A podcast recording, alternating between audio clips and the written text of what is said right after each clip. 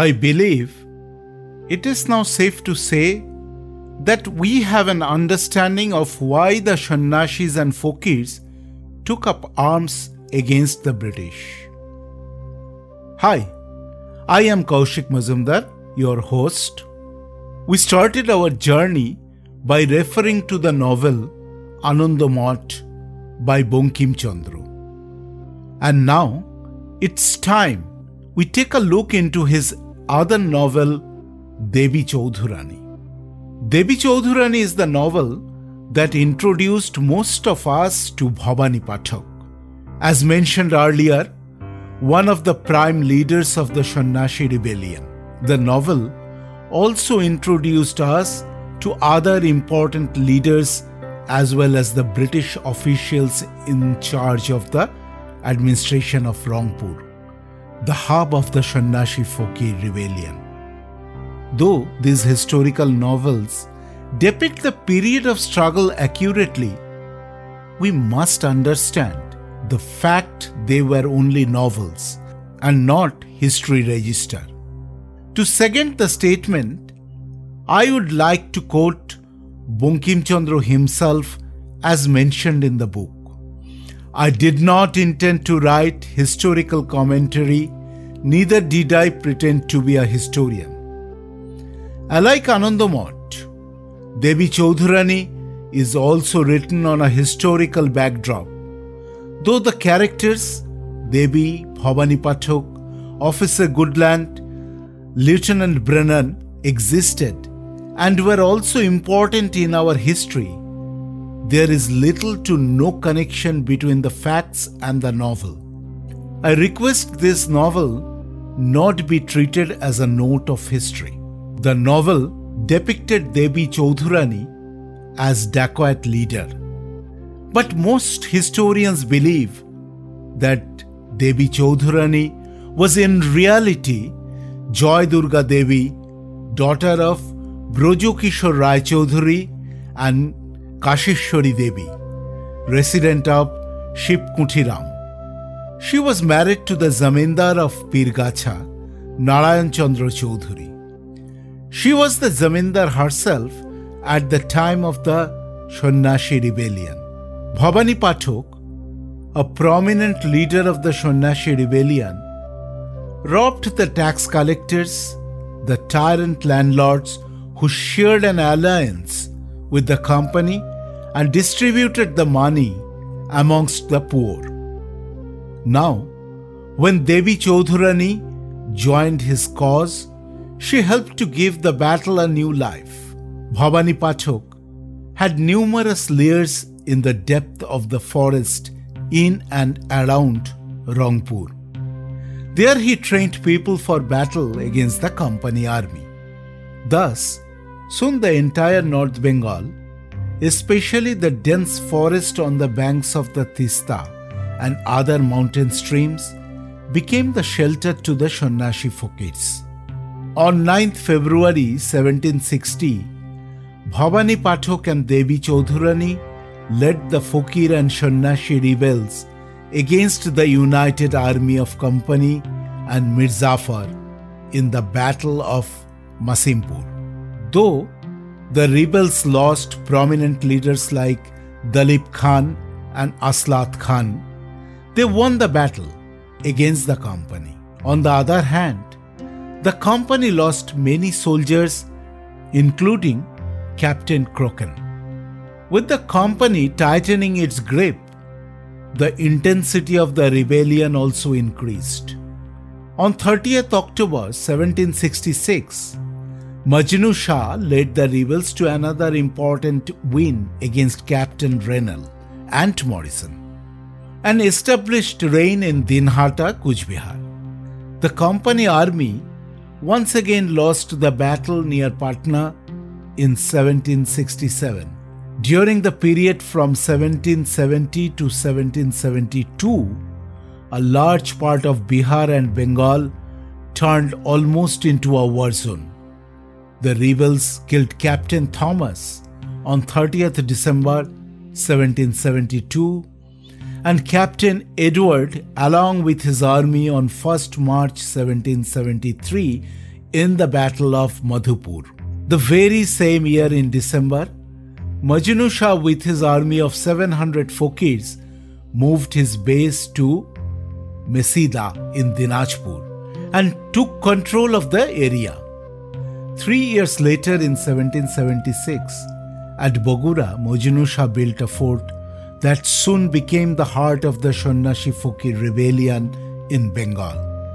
Rajshahi, Rangpur, Dinajpur, Pabna, Maimansingh, Dhaka are amongst the few places presently part of Bangladesh besides Malda, Birbhum in West Bengal, and Purnia of Bihar were strong centers for Shannashi Fakirs battling against East India Company. Now, it did not take long for Governor General Warren Hastings to figure out that the villagers, even a few small landlords, had been supporting the Shonnashis and Fokirs.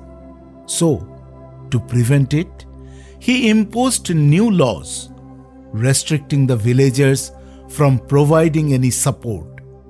He declared anybody found to be doing so or not informing the administration any news about the rebels would be labeled as criminals and the offender would be enslaved.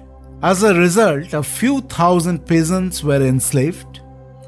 In some villages, peasants charged with criminal offences were hanged at the center of the village, and their bodies were left hanging from trees to instill fear in others.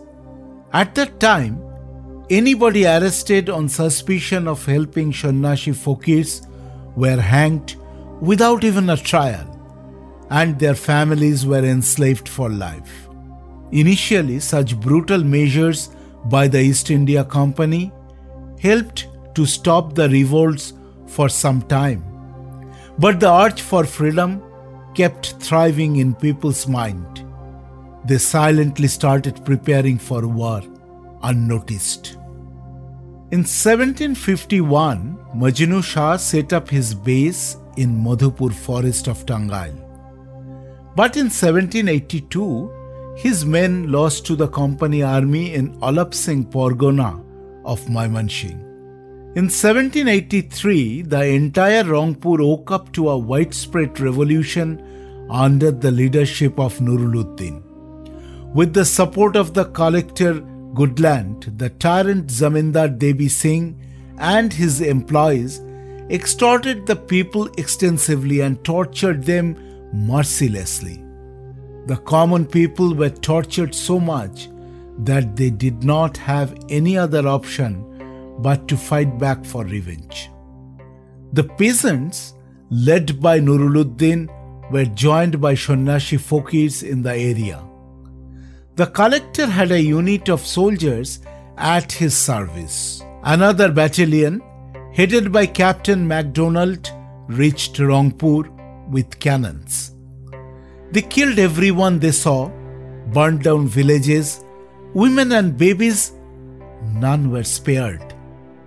Enraged by the ruthless torture, revenge thriving through their veins, many more joined the ranks of the rebels they adopted guerrilla warfare against MacDonald's army. While the company army was far better equipped with arms and ammunition, the rebels had the advantage of the knowledge of the terrain. Both sides lost many men. It is believed that Devi Chaudhurani was killed in one such battle near Pirgacha in 1783 though this fact was never proved. Some historians, on the contrary, believe that after the death of Bhavani Pathak, she dismantled her army and left the warfare. On the other hand, in 1785, Majnu Shah's men proceeded towards Mahasthangarh, but they were defeated by the British army.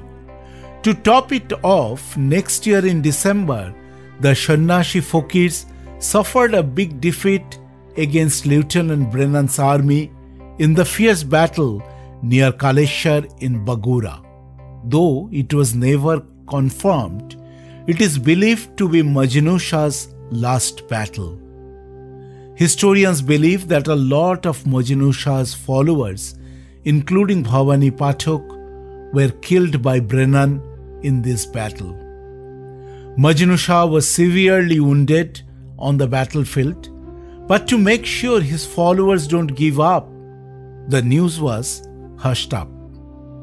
In January of 1788, Majnu Shah succumbed to his injuries in Kanpur.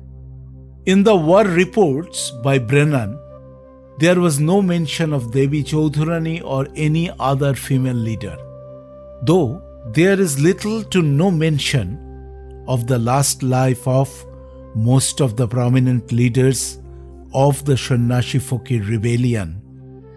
This rebellion spread like a wildfire across the country. The Sannyasi Fakir rebellion failed due to a lack of next in line leadership. But the fire thus ignited in those four decades from 1760 to 1800 have inspired numerous peasant uprisings in India's pursuit of independence. But do you know what the saddest part is? We grew up learning our history from British reports there has been no one to tell our side of the story. According to these reports, anyone who shot freedom was branded a terrorist, a dacoit. Generation after generation will probably grow up knowing Devi Chaudhurani, Majnu Shah, Bhavani Pathak as the outlaw, the dacoits they will never know the real story behind one of the mightiest struggle for freedom. They will never know that these dacoits gave their lives fighting for the freedom of the country. They will never know the real Indian history, the history of the common man, the history of the common people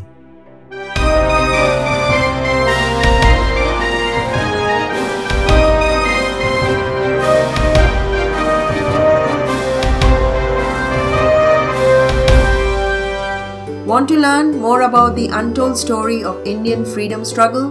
Keep listening. We got a page from episode notes and resources.